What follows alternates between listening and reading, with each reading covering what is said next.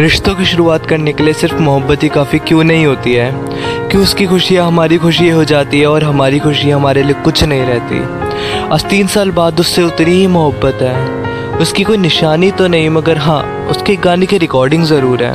महफिल में तेरी, हम ना रहे जो, गम तो नहीं है, गम तो नहीं है। किससे हमारी नजदीकियों के कम तो नहीं है, कम तो नहीं है। जितनी दफ़ा सुबह को मेरी तेरे आँगन में बैठे मैंने शाम किया। जब भी उसकी याद आती है रिकॉर्डिंग सुन लेता हूँ। उसके संग बिताए हुए कुछ पल याद कर लेता हूँ। और ये खुद को एक बार फिर बता देता हूँ कि वो मेरी मोहब्बत ज़रूर है।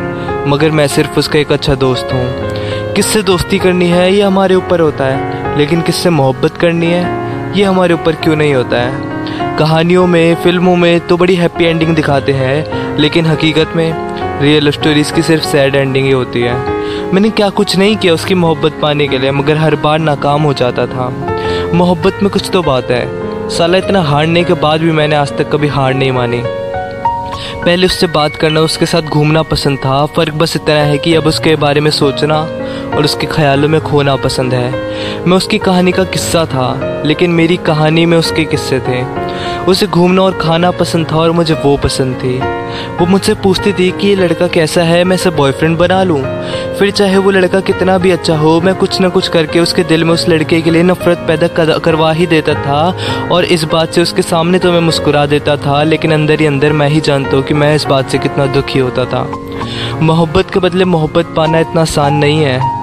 उसकी और मेरी एक सीक्रेट जगह हुआ करती थी, जिसे हम अपनी हैप्पी प्लेस बोला करते थे। हम दोनों में से कोई भी उदास होता था तो हम उस जगह चले जाते थे। न जाने कि उस जगह एक सुकून था।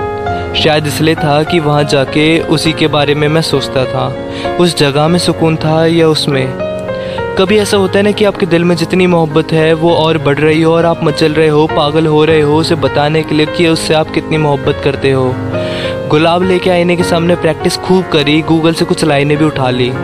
लेकिन जैसे ही उसके सामने पहुँचा, सब भूल गया।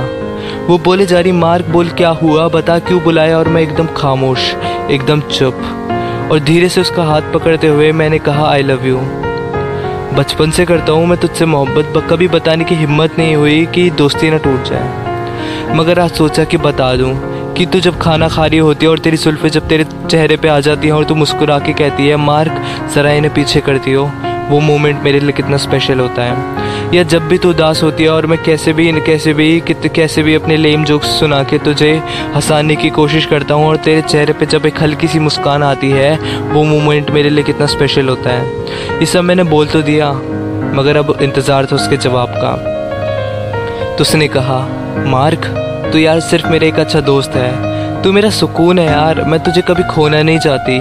लेकिन यार, मैंने कभी तुझे उस नज़र से देखा ही नहीं। मार नहीं यार। और बस इतना सुनने के बाद मैं वहाँ से निकल गया।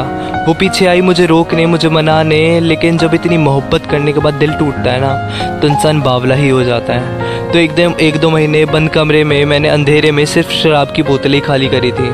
फिर सोचा ज़िंदगी को एक नई शुरुआत देते हैं, मगर किसी अनजान शहर में।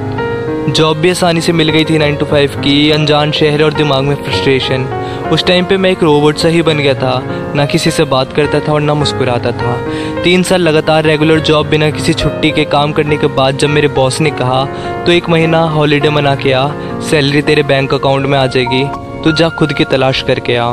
और आज खुद की तलाश करने, मैं उसी सीक्रेट जगह के फर्श पे बैठ के वो पल याद कर रहा हूँ। हमारी हैप्पी प्लेस हमारा सुकून।